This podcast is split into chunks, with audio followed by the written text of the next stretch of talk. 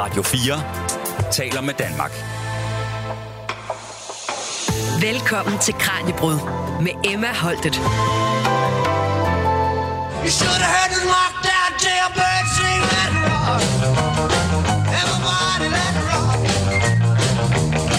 When I was walking in Memphis, I was walking with my feet ten feet off a beat. Ja, i dagens Kranjebrud, der rejser vi altså til Memphis. Byen, hvor Elvis fik sit gennembrud og levede i sin pragtbolig Graceland, som turister fra hele verden i dag strømmer til. Udover at være hjem til The King, så forbindes byen også med juledamper, barbecue og bluesmusikken på Beale Street. Memphis er genstand for digte og sange fra store dele af verden, heriblandt Johannes V. Jensens på Memphis station fra 1904. Men det var også her, borgerrettighedsforkæmperen Martin Luther King blev dræbt af en snigskytte i 1968. Og det er her, den 29-årige Tyree Nichols tidligere i år omkom efter at være blevet brutalt gennemtævet af en flok lokale betjente fra specialenheden Scorpion. En begivenhed, der i den grad har skabt forarvelse og overskrifter. Battle. Var det tilfældigt, at det her drab det skete netop i, i Memphis?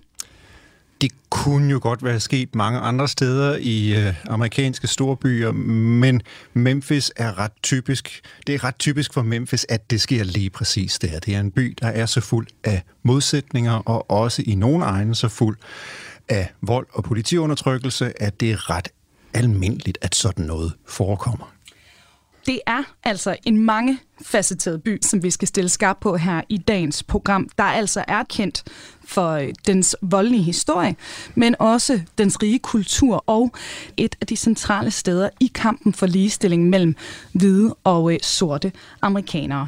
Vores gæst i dag, det er historiker Bertel Nygaard, der er lektor ved Institut for Kultur og Samfund på Aarhus Universitet. Senere i programmet, der bliver vi også lidt klogere på voldelig kriminalitet her i Danmark, men lige nu, der dykker vi altså ned i byen, der tidligere var kendt som intet mindre end The Murder Capital of the World. Nu zoomer vi nemlig ind på Memphis, Tennessee. Velkommen her til dagens Kranjebrud. Du lytter til Radio 4. Og Bertel, også ordentligt velkommen til dig. Tak skal du have. Lad os starte med at tage endnu mere fat i, i den her øh, meget tragiske begivenhed i byen tidligere i år, og som sagt altså virkelig noget, der har, har skabt overskrifter, ikke bare i USA, men jo altså også i resten af Vesten. Hvad, hvad er det ved sagen om drabet på Tyree Nichols, der gør, at netop den her begivenhed, den skaber så stærk en reaktion i befolkningen? Det er vel nok først og fremmest det, at den er så tragisk typisk øh, at det er noget, der er sket så ofte, og at selv efter det enormt markante øh, mor på George Floyd her for et mm. øh, par år siden, at så kan noget, sådan noget stadig forekomme. Og forekommer øh, dag efter dag. Altså øh, lignende ting forekommer mm. dag efter dag, bare ikke altid med så tragisk øh, udfald som, som her. Men, øh, men det, at det bliver ved og ved, rejser nogle frustrationer i befolkningen, som har været der længe, men det er som om, at nu er nok ved at være nok, og at Tyree Nichols bliver et, endnu et symbol på det.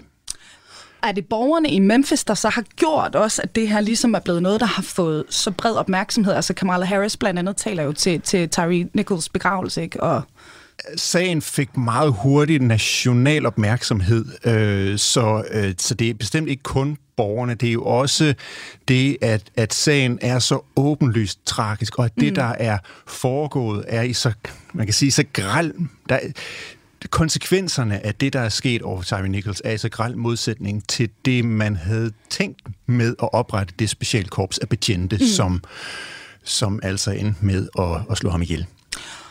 Og det her med, med netop, man kan sige, den, den voldelige historie, der altså også gør, at de har det her øh, specialkorps af betjenter osv., det kommer vi mere ind på lige om lidt. Men øh, nu her i dagens program kigger vi jo på Memphis. Altså, som by er den som sådan enestående i amerikansk sammenhæng, eller er dens øh, historie, men også det nutidige billede, noget, der også kan gøre os klogere på USA generelt? Den har selvfølgelig sin egen træk, men grundlæggende, så det, der er særligt ved Memphis, er jo en, en smeltedel af alt det, der er særligt ved USA, og måske endda særligt ved vores, øh, vores moderne verden. i kraft af, at den ligger, hvor den ligger. Den ligger øh, et sted i den, på den kulturelle skillelinje mellem, det, mellem de amerikanske sydstater og de amerikanske øh, nordstater. Det er den største by i regionen, og det har i mange, mange år øh, været et transitsted for varer og for mennesker, typisk på vej nordpå langs øh, Mississippi-floden og de nordgående toglinjer mod Chicago og Detroit, øh, hvor storindustrien var, og hvor der var arbejdspladser, andres, øh, andre øh, leveforhold, end der var på de gamle, i de gamle plantageområder nede i, i Mississippi-deltaget. Og så, så den har placeret sig imellem syd og nord, og de forskellige øh, kulturer, der præger øh, de amerikanske sydstater og, og, og nordstater. Og placeret sig mellem land og by, placeret sig mellem øst og vest. Altså, den er sådan set lige i, i midten af det hele. Og det, det er på mange måder det, der er særligt ved Memphis. Og det er også det, der har gjort, at den har fået de særlige kulturelle træk, som vi i dag forbinder med den. At den har fået den her rolle som den by, man rejste til fra oplandsområderne, mm. og måske den by, man brugte som transit videre til andre steder. Men derfor får den en særlig sådan symbolsk funktion som en slags brobygning imellem øh, mellem syd og nord, og dermed også som en slags brobygning imellem de amerikanske sydstater og den større verden. Vi hopper her med videre til næste kapitel i dagens fortælling om Memphis, Tennessee, fordi lad os se nærmere på øh, de mere voldelige sider af byens historie. Du lytter til Kranjebrud på Radio 4. Og øh, til nye lyttere, vores gæst i dag, og øh, guide igennem Memphis' mange facetter, det er historiker Bertel Nygaard. Og Bertel, nu øh, har vi jo været inde på det, men lad os dykke helt ned i, i det her. Hvor, hvornår bliver Memphis for første gang stemplet som sådan en særligt voldelig by? Man plejer at henvise til en øh, avisartikel fra New York Times i 1915, der altså refererer til, at der i Memphis øh, i det forgangne år, altså 1914, er der foregået cirka 100 øh, mor og manddrab. Og det er altså i en by, der på det her tidspunkt er forholdsvis lille. Den er på cirka 150.000 indbyggere. Og det giver altså en morrate på sådan lige godt 72 ud af 100.000. Altså man måler typisk morrater mm. i et bestemt antal ud af, af 100.000, og det er altså et meget, meget højt tal, og det er, og det er så højt, at det bliver bemærket mm. i, uh, i storbyen New York, ikke? at vi har det her, den her by ret langt væk, hvor tingene virkelig går voldsomt for sig. Hvorfor er byen på det her tidspunkt så voldelig? Det er jo ikke til at sige specifikt her i 1914 og 15, hvad, der, hvad det er, der får morren til at toppe. Man kan sige, at når en by er så lille, så skal der jo ikke så mange mor og voldsomheder til, for mm. at at, øhm, at, at, at morretten kommer, kommer op, men den er systematisk høj i Memphis. Ikke altid, ikke altid over 72, vel, men den er, den er høj. Ja. Øhm, og øh, altså, det er grundlæggende de sociale modsætninger, der er på spil i byen, imellem byens sorte befolkning og den hvide befolkning, mellem fattige og rige. Øh, det er kulturelle spændinger, det er en meget høj kriminalitetsrate. Det er jo også en by, der i kraft af dens rolle som handelsby for bomuld, Tidligere var det jo også en slavehandelsby, øh, men altså, det er jo et kæmpe bomuldsmarked, der er med til at bygge byen op til, hvad den er. Men det, det er også med til at, at gøre, at der flyder rigtig mange penge igennem byen. Og som storbyer jo ofte er, altså suger pengene jo pengene suger aktivitet og mennesker med sig, men jo også folk, der gerne vil gøre adgangen til penge øh, lettere, end, øh, end de ellers kan være. Og forskellen mellem rig og fattig er jo, øh, er jo markant her, og, mm. og mange forsøger på den ene eller den anden måde at skyde, skyde genvej til noget hurtigt rigdom. Og det kan man jo gøre ved at være kriminel, mm. men man kan jo også gøre det ved at være en del af byens korrupte politistyrke, der hæver beskyttelsespenge for øh, ikke at foretage vilkårlige anholdelser og den slags. Det er der tonsvis af historier om. Og det her med, for nu, nu sagde jeg jo, at den har været kendt som The Murder Capital of the World. Hvornår kommer det her navn så ligesom øh, til? Man mener, det, det kan spores tilbage til 1930'erne. Mm. Øhm, igen, er det noget, det er en avisoverskrift, der er blevet meget Skål, berømt. Det, det, det lyder som sådan noget, os, os journalister virkelig synes, ja. er, er, ja. er godt altså, at gribe fat i. Så, ja. det er jo ikke noget, altså det er jo ikke fordi, det statistisk set var den mest drabsplade by overhovedet, og i sammenligning med byer, der er i krig, altså så, mm. så er de her mm, drabstal jo man kan sige, øh, begrænset. Ikke? Mm. Men altså, øh, i forhold til, at det er en by i fredstid, så har der været en konstant høj øh, høj morrate. Mm. Og, og, og når man kalder det verdens mest morplagede by, så er det nok, fordi det er nogle bestemte dele af verden, man ser på. Så det her, det siger måske mere noget om amerikanernes opfattelse af Memphis på det her tidspunkt. Er det rimeligt at sige? Det, det tror jeg nok er ja. rimeligt at sige, ja. Og det er nok også udtryk for, at de enkelte steder, hvor der har været en højere morrate, har været virkelig små byer, mm. hvor det altså har været tilfældigheder, mere eller mindre, der har gjort det. Ikke? Vi har også allerede været inde på, altså Memphis har jo også været hjemsted for nogle af de mest markante kampe i, i borgerrettighedsbevægelsens stræben efter ligestilling, selvfølgelig mellem sorte og, og hvide amerikanere. Hvordan hænger den her bevægelse, og selvfølgelig mordet på Martin Luther King, sammen med historien om politibrutalitet i byen, som vi altså stadig har effekter af den dag i dag? Ikke? Memphis har i rigtig mange år levet med eftervirkninger af de skæld, der har været mellem fattige og rige og, og sorte og hvide i, i byen. Og det er jo blevet, det er blevet en del af byens institutioner i mm. rigtig mange år. I, I den første halvdel af det 20. århundrede var øh, byen underlagt en slags byherre med navn Crump, der var borgmester for øh, over, over Memphis i fra 1910 og op til 1950'erne, og han styrede altså byen med, med hård hånd. Altså man havde jo ikke slaveri længere, øh, men det Crump formåede igennem sine mange år ved magten, var jo at opbygge en hel, øh, et helt maskineri omkring sin lille filial af det demokratiske parti, hvor øh, man simpelthen nåede frem ved øh, bestikkelser og belønninger. Og det var sådan et helt system mm. af, af fætterier og belønninger øh, op og og ned efter, som holdt øh, Trump ved magten, og som var med til at sikre en vis stabilitet. Øh, og en væsentlig del af Trumps politik i den her sammenhæng, det var jo at holde, fastholde de sorte i deres kvarter, altså man fastholdt adskillelsen af hvide og, og, og sorte øh, i hver deres kvarter i, i, i, i byen, og, øh, og det var jo ikke sådan, at Trump udelukkende var øh, behandlet de sorte dårligere end de hvide. Ja, det gjorde han, men, mm. men, men, men han gav sådan set til alle for at vinde opbakning. Så Trump var i stand til at få rigtig mange sorte med sig. Men det har jo integreret på en særlig måde de her uligheder i systemet. Det har også været med til at opbygge en kultur, hvor man altså nåede frem ved elementer af korruption. Ja, og det lyder jo helt vildt, så han har simpelthen siddet ved magten i omkring 40 år. Cirka 45 i, i år, ja. ja. ja. Hvor usædvanligt var det i USA på det tidspunkt? Det er ikke det er ikke absolut enestående, men det er alligevel bemærkelsesværdigt. Ja. Altså, det er, det er noget, man, man jo typisk ser i, uh, i sådan nogle byer, sådan mellemstørrelse, ikke? Ja. Og, og så er det rimeligt at sige, at den her sådan kultur, hvis vi kan kalde det det, en uheldig kultur inden for deres offentlige apparat, at det altså ja, er noget, der har taget byen lang tid at slippe? Eller? Det kan man sige. Øh, og, men der er jo heller ikke kun tale om en, om en uheldig kultur. Der er helt klart tale om en uheldig mm. kultur. Og alle de afsløringer, der har været af det her særligt politikorps for nylig i kølvandet på mordet på, eller drabet på Tyree Nichols, har jo også vist, at i hvert fald en stor del af det lokale politikorps er bundkorrupt og mm. altså, lyver, når de kan komme afsted med det, mm. og og, og ter sig egentlig, som det, som det passer den. Der er selvfølgelig en, det er selvfølgelig udtryk for en syg kultur, som på en eller anden måde er, er, er nedarvet, men den er jo også rodfæstet i uh, interesser. Altså, der er folk, der har interesser i at bevare de relative privilegier, de har inden for det her system. Og allerede under Mr. Trump i starten af det 20. århundrede, jamen, der var det jo, der var jo både sorte og hvide mennesker, som vandt relative privilegier ved, ved ligesom at blive tilgodeset inden for hans system. De opnåede mm. magt, og de opnåede en eller anden form for velstand derigennem. Og der, det gav dem jo noget at tabe, også over for alle de andre, som, som var under dem. Og øh, det er i høj grad det, der har præget byens øh, nyere historie, og som har været med til at give den det her element af øh, giftighed og, og korruption, som altså også stikker i ret, ret dybt i den.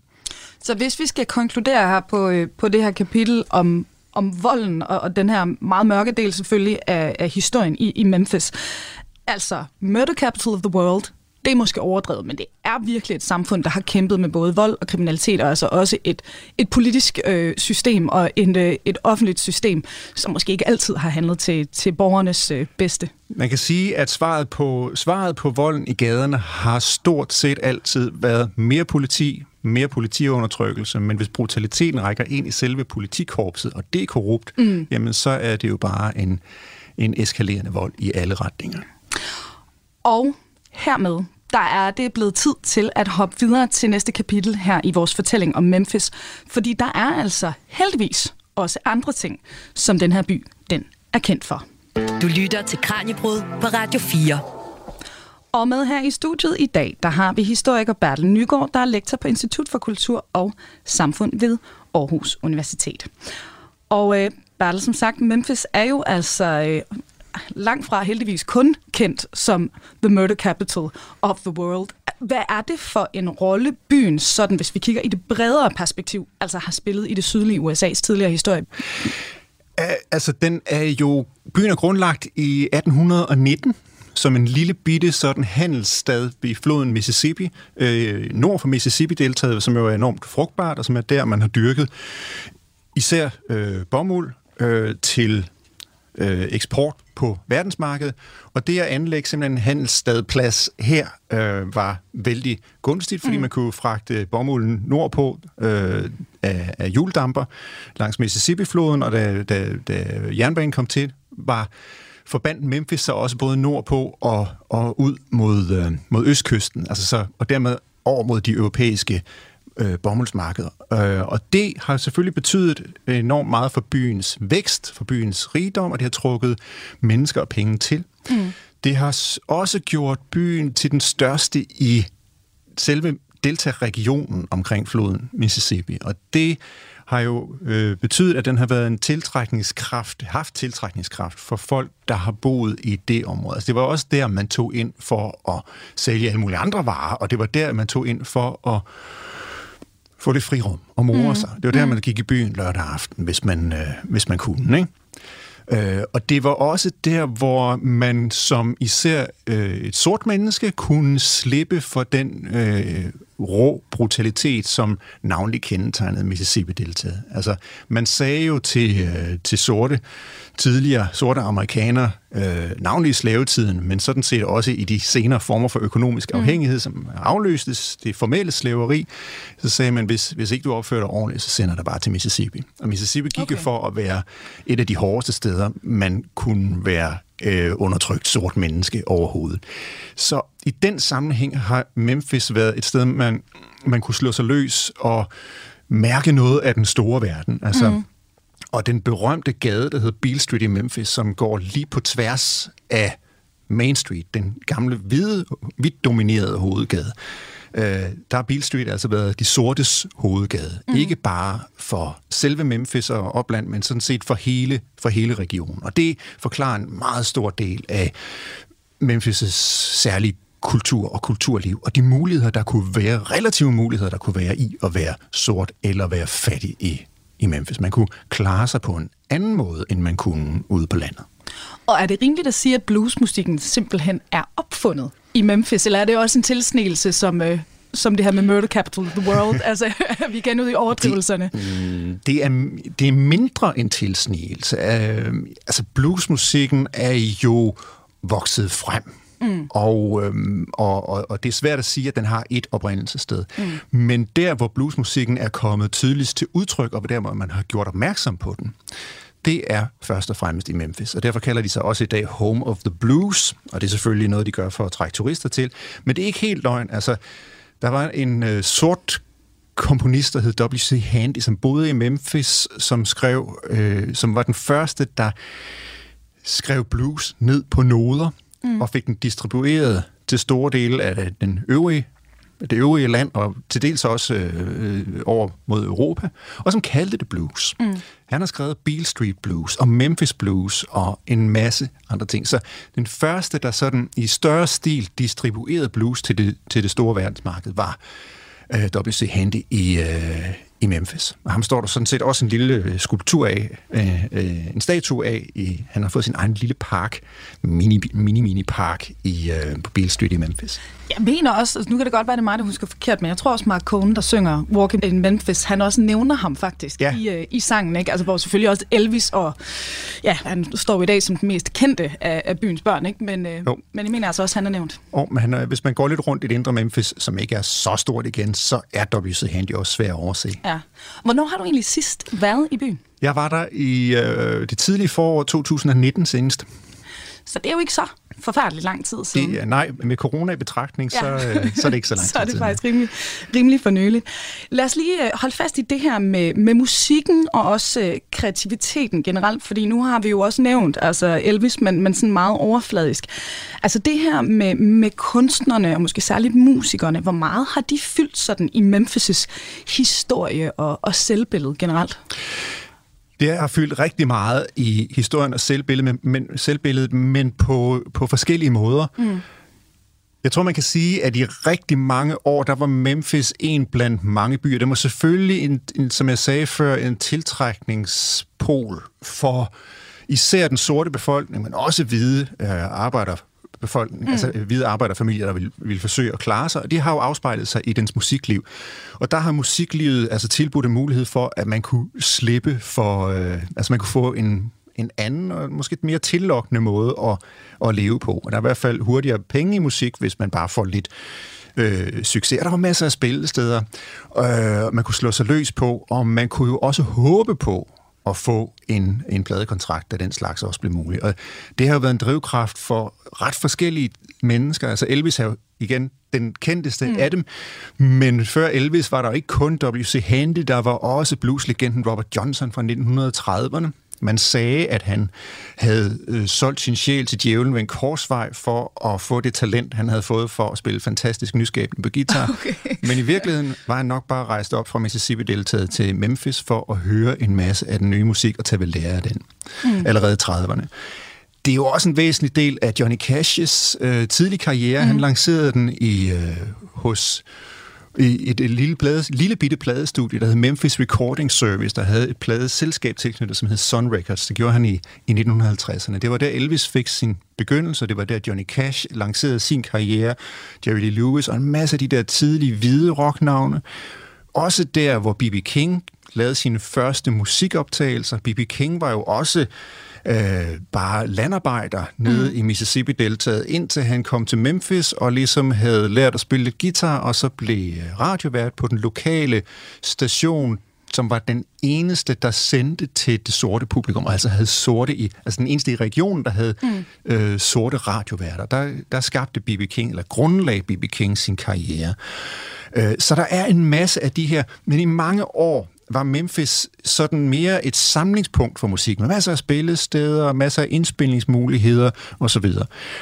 Øh, det er jo først i det øjeblik, at omverdenen får øje på Memphis-musikken, mm. i sådan en større øh, kommersiel sammenhæng, at Memphis virkelig bliver til et et brand, og ikke bare et sted, man refererer til. Øh, og det er navnlig i 60'erne med mm. øh, soulmusikken.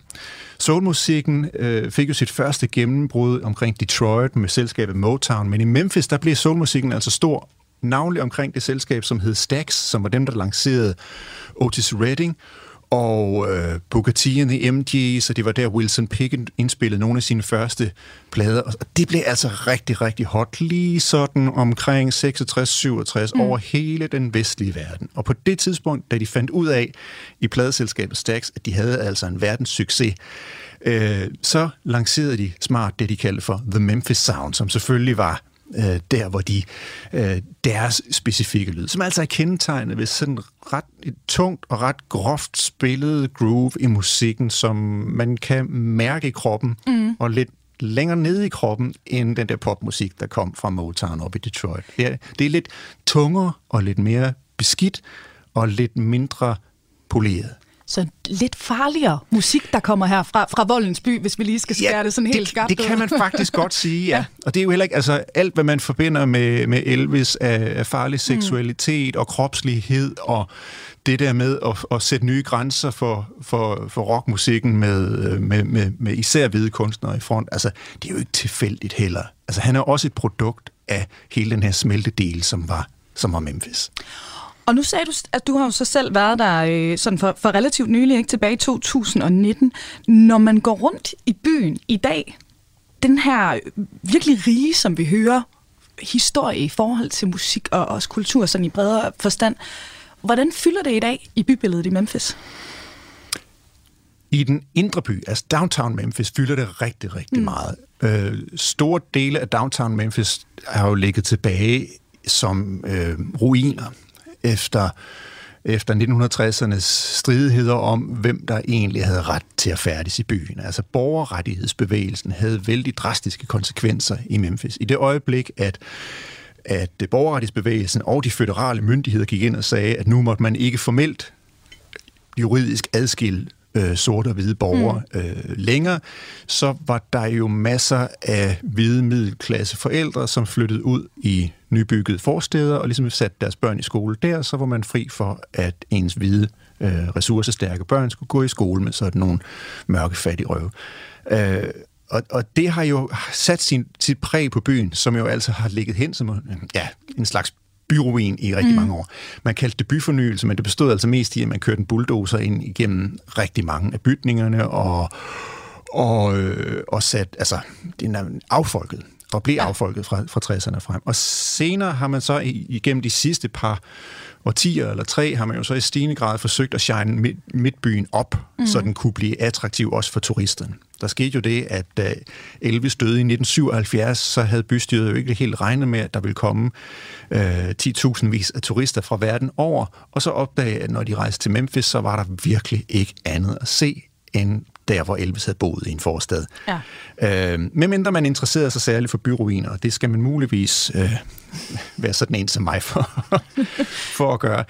Øh, men så man mærker virkelig øh, sporene af den her affolkning, men mm. man mærker også tydeligt forsøgene på at sætte noget i gang igen. Og i mange af de her gamle bygninger er der indrettet musikmuseer, der er øh, murmalerier med store musikere borgerrettighedsarven er jo officielt anerkendt i dag, og der er slogans fra borgerrettighedsbevægelsen, som også pryder byens vægge, mm. og der er et kæmpestort museum, der hedder National Civil Rights Museum, i midten af det hele, lige ved Lorraine Motel, hvor Martin Luther King blev, blev, øh, blev skudt mm. i 1968. Øh, kæmpemæssigt øh, museum for øh, borgerrettighedsbevægelsens historie. Og en, man kan næsten ikke sparke sig frem for musikmuseer, der Nej. altså hylder den her blues og rock arv. Øhm, som jo altså også er med til at gøre Memphis, det indre Memphis til lidt af en, en museumsby. Altså, ja. øh, og der er, der er det ene Hall of Fame museum efter det, efter det andet. Og ret meget af det har jo ikke så meget at gøre med de, de oprindelige steder længere. Der er nogle steder, der overlever. Man kan gå fra øh, det indre Memphis og ud til Sun Records, hvor Johnny mm. Cash og Elvis og B.B. King startede. Øh, man anbefaler stærkt at køre i en låst bil, hvis man skal ud til Stax-studierne, som endda har været brækket ned, men altså er genopført i dag som, okay. som museum i det, øh, meget, i det sorte kvarter, hvor Aretha Franklin blev født, inden hun øh, flyttede med sin familie videre væk fra Memphis, karakteristisk nok for den mm. her øh, transitby. Så det er virkelig noget, byen slår sig op på. Men det lyder jo også meget, nu siger du meget museer og sådan noget. Man fristes jo lidt til at forestille sig sådan en, en, en turistfælde. Er der også sådan et levende musikliv, altså hvor der stadig bliver spillet og så videre, eller er det mere det her sådan uh, living memorial på en eller anden måde for, for The Old Greats? Altså, der er stadigvæk så meget musikliv i byen, at der stadigvæk kommer fede musiknavne derfra. Mm. Øhm, altså en, øh, en, en halvkendt øh, afroamerikansk artist i dag, som uh, Valerie June, synes jeg er meget mm. spændende, som er i den her sådan lidt halv, halvvejs akustiske R&B-tradition, og som har noget af den her fornemmelse af Memphis-musik, men i et, i et, nuværende, altså nutidigt øh, udtryk kommer stadigvæk derfra, så der mm. sker meget. Der er masser af, af, af hip-hop-musik og den slags, som stadigvæk kommer fra Memphis, men der er jo ikke den bymidte, der samles om, som der var dengang i 1950'erne mm. og 60'erne, da øh, man, man fik det, man i dag forbinder med The Memphis Sound. Og så apropos i øvrigt den her bymidte, som simpelthen er blevet øh, smadret altså på, på et tidspunkt jævnet med jorden, du siger.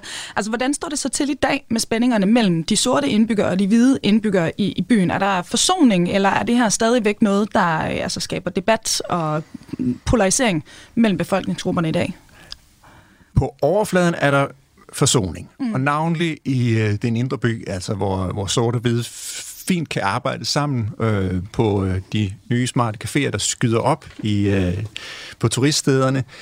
Øhm, og der er jo altså en gensidig vilje til at, at tale sammen der. Mm. Men det er stadigvæk sådan, at når man er færdig med sit arbejde, så kører man hver til sit. Okay. Ud hver sit kvarter. Det er ja. stadigvæk i realiteten en raceopdelt by. Men man kan, man kan se, hvordan, hvordan koncentrationen af hvide og sorte har, har flyttet sig igennem årene, men når man ser bort fra lige downtown-området, som, som sådan er ved at blive lidt hipt og lidt genrejst, og sådan et lidt øvre middelklasse område, jamen så, så skiller øh, grupperingerne sig ad i hver sin bydel. Mm. Gør det. Og der, hvor Tyree Nichols blev slået ihjel, er helt udpræget en sort bydel. Ja, så det er i den grad stadig en del af, af virkeligheden for borgerne i byen Det er det i. Memphis og Ja. i mange andre byer. Ja. Du lytter til Radio 4. Udover den her øh, brutalitet, som jo desværre også øjensynligt stadig er en del af, af politiets kultur i byen. Hvor farligt er det i dag at være borger i Memphis?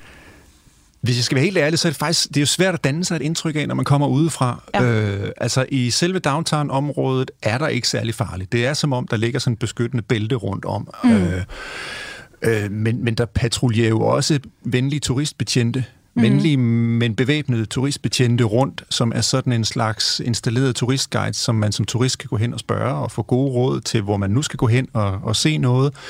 Men de er der jo også for at, at skyde eventuelle, eventuelle problemer ned. Ikke? Jo. Øh, og det er sådan den, den, det, det venlige ansigt af det. Øh, når man så tager ud i de der mere fattigdoms- og kriminalitetshærede områder, altså så får man jo at vide, at det er en rigtig god idé, at man kører med, bilen skal være låst, mm. og man skal ikke, helst ikke holde for meget for rødt. Fordi at øh, hvis, hvis, hvis man i de kvarterer får færden af, at, at der er penge i bilen, jamen så er det det, de går efter, og så er, så er kriminaliteten nådesløs. Men det er til gengæld påfaldende nok typisk hvide chauffører, der har fortalt mig, at det er sådan, ikke? her skal vi passe på, og okay. her skal du passe på, fordi vi ser sådan her ud, og de ser anderledes ud. Så hvor meget det egentlig er realitet, altså hvor, hvor, hvor udsat man egentlig er som turist eller fremmed, og hvor, hvor, hvor meget det er en indgroet hvid frygt for det anderledes i selve byen, det er sørme svært at sige. Og hvad med bystyret i dag? Gør byen og politikerne noget for ligesom at sørge for mere social retfærdighed, mere sikkerhed? I hvert fald mere sikkerhed.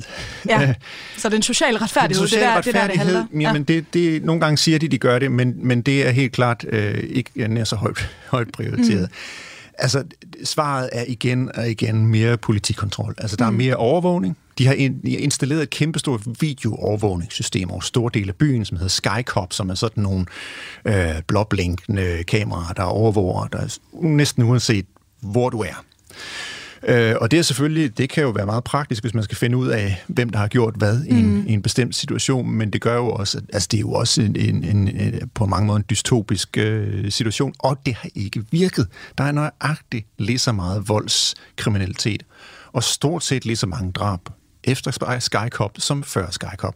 Så det er, altså på den måde er, er, er- er det, altså bystyret i dag øh, svarer det, som, som er, er det nemmeste og måske mest salgbare svar. Vi må have mere kontrol. Mm. Og lige nu, øh, hvor det har vist sig, at der, der er korruption langt op i, i politiapparatet, så siger de, at vi må af med de brødende kar.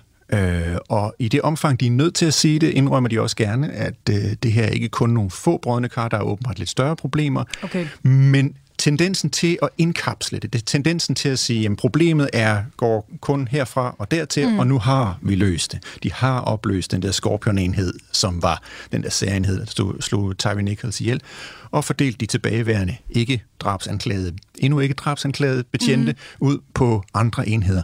Men grundlogikken er jo det samme. Grundlogikken er også det samme, selv om, øh, om byen har haft øh, en afroamerikansk borgmester, selvom politimesteren er sort, mm. så er grundtankegangen stadigvæk det samme. Ja. Og, og det her, altså, nu siger du også det her navn, Skycop, ikke? Du siger selv, det lyder jo altså som en eller anden Hollywood-film, hvis man skulle lave sådan en dystopi om et øh, militær eller sådan politiregime, ikke? så lyder Skycop der som noget, der sagtens kunne fungere i, i den rolle. Hvad siger resten af USA til, til det her? Er det sådan almindeligt at have den her grad af overvågning af borgerne? Det er, nej, det er jo ikke en almindelig grad. Det er jo en højere grad mm. af overvågning af borgerne, men, men øh, man kan sige, problemerne er jo også til at tage at føle på. De mm. er jo omfattende i den her by. Så øh, selve det, som, øh, som politiker eller ansvarlig myndighedsperson at signalere, at man gør noget bliver jo væsentligt i sådan en sammenhæng. Mm. Også selvom det måske ikke lige virker i, uh, inden for embedstiden. Altså, og det betyder jo også, at hver en, hver en lille mikroskopisk nedgang i kriminaliteten mm. fejres som en stor sejr i den her sammenhæng. Ikke? Jo. Øhm, men men uh, i, i, i det her system, der, det er jo også, altså, det, man kan sige, der, der er jo også forskel på, hvad der, hvad, hvilke politiske og myndighedsmæssige tiltag, man kan få befolkningen til at acceptere, og man kan sælge til befolkningen, og hvad der egentlig i praksis virker. Ja. Altså hvis man kan få overbevist bef- den bredere befolkning, eller et flertal i befolkningen, om at man gør noget, og man gør noget i retning af det, der er nødvendigt, jamen så har man jo opbakning nok til at gøre det, uanset om det faktisk reelt virker. Ja. Og det er der desværre meget, der tyder på, at det faktisk reelt ikke rigtig gør. Men altså, politikerne har, har et godt grundlag for at retfærdiggøre det. Effekten af det er så bare nok ikke særlig stor. Ja, og, lige nu siger de selvfølgelig undskyld med store bogstaver, ja. men, men det holder de op med på et tidspunkt. Du lytter til Kranjebrud på Radio 4. Lige her for en stund, der vender vi blikket væk fra Memphis for at se nærmere på, hvordan det så står til her i Danmark. Fordi herhjemme, der bliver der selvfølgelig begået markant færre mord end i USA. På den anden side af Atlanterhavet, der bliver der faktisk begået cirka fem gange så mange mord som i Danmark, ifølge en undersøgelse fra FN i 2019. Retsmedicineren Asser Hedegaard Thomsen, han har nøje gennemgået alle drab i Danmark i perioden 1992 til 2016.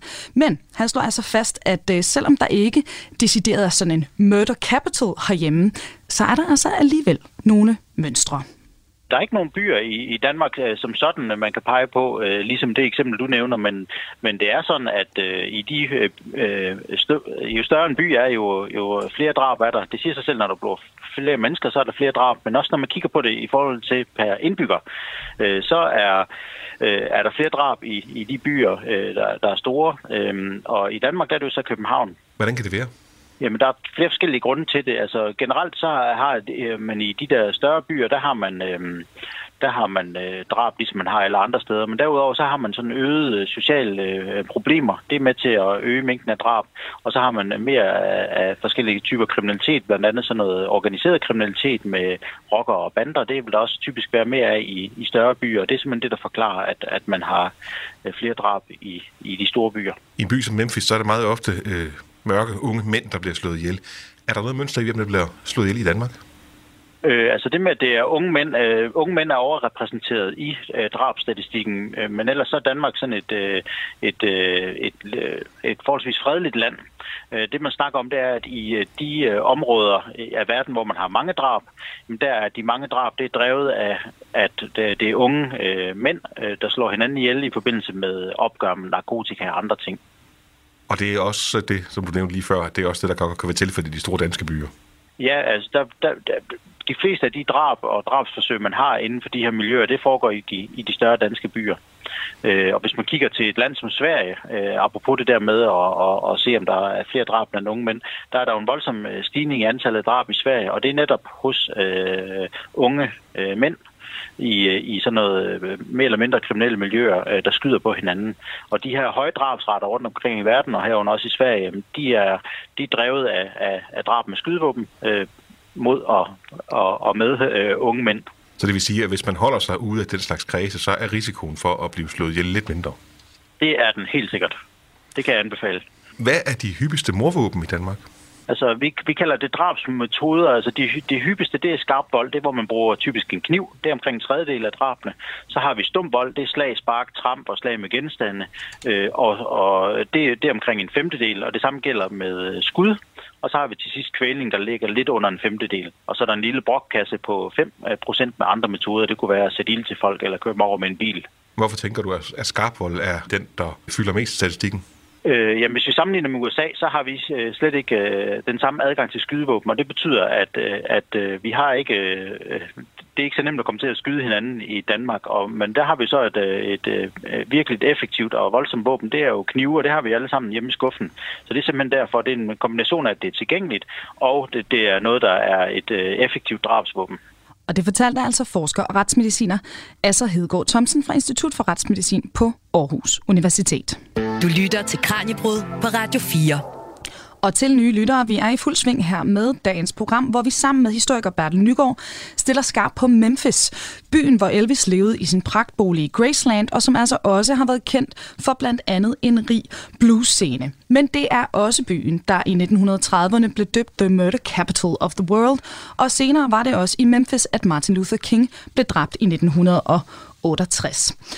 Og øh, Bertel, nu har vi jo været inde på øh, forskellige elementer her i den her fortælling om, om Memphis, og den er selvfølgelig også den dag en dag en, en del af USA's selvbillede. Øh, men hvad med os andre i den vestlige kultur? Hvordan har det her med Memphis også relevans for os? Umiddelbart er det jo forskellene, der falder i øjnene. Mm. Øhm, er forskellene i, øh, i øh, morret, og forskellen i, hvor ekstrem kontrasten er i, øh, i, i, i en by som Memphis, og så vores, vores egne byer. Mm. Vi har jo ikke øh, kæmpe store arealer af midtbyer, hvor, hvor, hvor bygninger er revet ned i stor stil, og der er brædder for vinduerne, og vi har ikke i nært samme omfang øh, altså kriminalitet i, i ringen ude omkring. Og så alligevel er der jo noget i nutidig bygeografi, der minder om det, fordi mange af vores øh, byers midter er jo øh, trængt også af vinesalg, øgede øh, huslejepriser, øgede øh, huspriser, som gør, mm. at forretningsdrivende ikke kan følge med. De bliver affolket, øh, og, og folk og aktiviteter flytter ud i randområder og i forsteder, og nogle af de her forsteder bliver ligesom koncentrater af sociale problemer, af kriminalitet mm. øhm, og bandevold og, og den slags. Så på den måde er det altså i, i, i, som, der, er grad, der er jo en kæmpe gradsforskel, men mm. det er også en gradsforskel. Man kan se nogle af de samme tendenser mm, i nogle andre i, i nogle andre skikkelser. Og nu har vi jo ikke i Danmark øh, så markant en arv af slaveri og raceadskillelsespolitik at, at slås med. Mm. Øhm, så vores erfaringsgrundlag og vores øh, myndighedskultur er jo en helt, er jo en helt andet, anden og, og, og, og kendetegnet ved en langt lavere grad af, korruption og, og, og snyd og flid øh, og federi og den slags. Mm. Øh, Øh, altså, så, så på den måde, så, så er det jo forskellene, som vi, som vi først får øje på. Mm. Men forskellen er, kan jo også igen forstås som, som gradsforskel, og nogle af de samme tendenser gør sig, gør sig gældende. Og når du fortæller om USA, specifikt Memphis, enten til folk som mig, der står og udspørger dig i et radioprogram, eller måske også dine studerende, øh, når man så dykker ned i det her, er det ikke også sådan lidt en dansk reaktion, og så øh, netop sige, som vi også har gjort her i programmet, men prøv at høre, hvor meget bedre vi er. Bruger vi jo. ikke også nogle gange USA som sådan en spejl på, og især USA's historie måske, hvor, øh, hvor civiliseret og godt vi egentlig har det her i, i Danmark? Jo, jo. Det har vi en meget lang og stolt tradition ja. for. Over hele Europa, og ikke mindst øh, her til lands. Altså, mm. øh, og det har været der lige så længe USA har været en markant aktør på, øh, på, i, i, i verdenskulturen og verdenspolitikken, altså op igennem 1900-tallet, har man gang på gang gjort det. Prøv mm. at se, hvor racistiske, undertrykkende og den slags de er over i USA. Prøv at se kontrasten mellem rige og fattige. Prøv at se, hvor meget bedre vi er. Mm. Samtidig har der jo også midt i al den her øh, følelsen sig bedre end USA, har der jo også hele tiden stukket elementer af fascination, fordi at tingene virkede så større. Alting virkede så meget større ja. derovre. Og vi har jo i stigende grad også lånt af amerikanerne. Uh, vi har lånt deres måder at være på, opføre os over for de andre på. Vi har lånt deres populærkultur. Det er den, der udgør vores fælles referencer. Vi kender Elvis og Johnny Cash og B.B. King ja. og den slags uh, meget bedre end, end så mange danske eksempler. Uh, så så vi, har jo, vi er jo blevet vi er jo kommet meget tættere på, på USA. Vi ligner dem mere, mm. samtidig med, at vi stadigvæk godt kan lide at sige, at vi er meget bedre end dem. Så der, der er et element af, af hyggeleri i det her. Og man kan sige, altså, det, det, kommer også, det er jo kommet til udtryk langt op i, øhm, i, i, i historien, også i, i, i vores egen opfattelse af, hvor lidt racistiske vi er øh, mm. her til lands. Altså navnlig efter 2. verdenskrig, hvor man havde lært at forbinde racisme, raceskil og racehad med det nazistiske Tyskland, der stak det jo i øjnene, at det store land over mod vest, som vi var internationalt politisk allieret med gennem Atlantpakten og NATO, det var sådan et land, hvor der nede i sydstaterne var en, en formel juridisk raceadskillelse af sort og hvide. Og øh, talrige eksempler på brutal vold og vilkårlig vold imod øh, sorte indbyggere. Det, det stak jo i øjnene og mindede for meget om noget, man ikke længere ville kendes ved. Mm. Og der blev der blev selvfortælling, den danske selvfortælling om, hvor frisindede og lidt racistiske vi danskere er jo så også... Øhm, den, den blev bekræftet på den måde, og så blev den efterhånden lidt mere problematiseret, ikke mindst i takt med, altså både i takt med, at man fik måske et mere nuanceret billede af USA, og vi kom tættere på USA, mm. også i takt med, at den danske befolkning blev mindre etnisk homogen, end den havde været. Øh, at det var noget, man, man ligesom kunne konfrontere og skulle måtte konfrontere i, i gadebilledet, at der var andre end dem, man kunne regne for etniske danskere. Og er det det her med, at USA er så meget anderledes end os, men samtidig med, at de jo altså, som, altså du også siger, de ligner jo også os, de er jo en del af den, af den vestlige kultur, men alligevel det her sådan ekstremernes land. Er det det, der gør, at du er så fascineret af USA også af Memphis, eller hvad optager dig allermest? Altså, det, der særligt fascinerer mig lige præcis ved Memphis, det er, at, at kontrasterne og de historiske rødder til de kontraster står så knivskarpt i den her by. Ja. At der er side om side med de her nye, funklende øh, prestigebygninger og, og, og turist, Disneyland-agtige turistkonstruktioner, øh, er der jo gamle jernbanehoteller i Midtbyen, som har brædder for vinduerne og, og falmede skilte på, øh, på front, hvor man kan se spor af gammelt liv. Og man kan se spor af, hvordan det gamle liv er blevet opgivet. Mm. Og det står altså knupper sig op og ned af hinanden lige præcis der. Og deri er det jo, altså, jeg ser en fascinerende kontrast mellem fortid og og nutid, og, og, og, og, og mellem rigdom og fattigdom, og mellem forskellige tendenser i hele den moderne historie. Først og fremmest i den amerikanske historie, mm. men i virkeligheden også i den, i den vestlige historie. Og det her, det er jo et vildt svært spørgsmål, fordi som vi har været inde på, den her historie, den har så mange forskellige kapitler, så mange facetter. Det er jo en by, vi kunne have snakket om i 10 timer, ikke? og ikke bare i 50 minutter. Men hvis der nu sidder nogle af lytterne derude, der ligesom har lyst til at dykke endnu længere ned i Memphis, er der så noget særligt, som du kan anbefale? Det kunne både være noget sådan faktuelt stof, men måske også noget musik eller, eller noget andet kulturelt stof, som i dine øjne bare på en eller anden måde fanger essensen af, af den her by. Og altså måske kan vi endda gå så langt som at sige, at det kan være en eller anden lille krog ind i den, i den amerikanske sjæl? Altså, jeg tror, jeg kunne, jeg kunne godt nævne et par ting. Øh, det ene er desværre noget, man skal rejse til Memphis for at få. Altså, mm. det er deres fantastiske øh, barbecue. Altså, øh, de ja. har sådan en særlig barbecue-tradition i Memphis, som sådan præger hele indre by øh, duften, som hænger i det, fordi de jo langtidsgriller deres... Øh, deres øh, barbecue-ribben, og det er simpelthen stort set ikke til at få herhjemme. Altså Nej. det, vi kalder spare ribs herhjemme, det er ikke det. Er ikke det. det er ikke og det, det vil sige, det, det, der kan jeg godt forstå, at de er stolte af deres hjemmeegn. Jeg kan mm. også godt forstå, at de er stolte af, af, af musikken, og, og hvis man skal have en fornemmelse af, hvor tungt Memphis, The Memphis Sound kan være sådan groove-mæssigt, så synes jeg, man skal høre det instrumentalnummer med, med Booker T og MG, som var husbandet i, øh, i Stack-studierne i 60'erne. De har et nummer, der hedder Green Onions, som er fantastisk, og groover på den måde, sådan rendyrker det groove, som, som findes i soul. Man kan også få sådan hele sin tryk af det lidt ældre Memphis ved at høre W.C. Handys Beale Street Blues. Mm Louis Armstrong har en fantastisk indspilling af hvor han også synger teksten, som jo også handler om netop Beale Street som det her sted, hvor de smukke, flotte damer i deres øh, mest imponerende øh, skrud ligesom færdes, og de fine mænd færdes frem og tilbage, men også de fattige. Og øh, er der nogen, der er blevet slået ihjel i dag? Ikke endnu. Nej, så, så lukker vi butikken for i dag. Altså det, det er sådan virkelig kontrasternes sted, men også et sted, som teksten erklærer sin store kærlighed til. Og den tekst, den er jo fra 1917. Altså sangen er fra 1917, og Louis Armstrong fremfører den jo så et par øh, årtier senere, men den er, det, er, det er virkelig en, den, den giver fornemmelsen af en by i al dens modsætningsfyldte fascinationskraft. Ikke? Og der er altså nogle forskellige ting. Jeg, jeg kan også sige, jeg tror altså, øh, fordi det er jo stadig en by, der optager amerikanerne som det her sådan musikfænomen. Jeg mener altså også, Justin Bieber han har skrevet en, øh, en Memphis-sang, men jeg ved ikke, om vi vil anbefale, at folk de, de lytter til den. Det må man jo afgøre med sig selv, men han er også bysbarn, ja. Du lytter til Radio 4. Det bliver altså her med ordene her i dagens program, og det er historiker Bertel Nygaard, lektor ved Institut for Kultur og Samfund på Aarhus Universitet, der har gjort os klogere på Memphis her i dag. Bertel, tusind tak, fordi du var med. Tak fordi I måtte komme.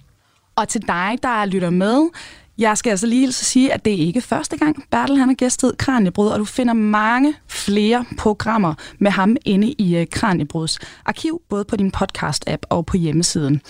Mit navn er Emma Elisabeth Holtet, og programmet er produceret af Videnslyd for Radio 4. Nu er der ikke andet tilbage end at sige på genhør og hæng på, for nu er det tid til nyhederne.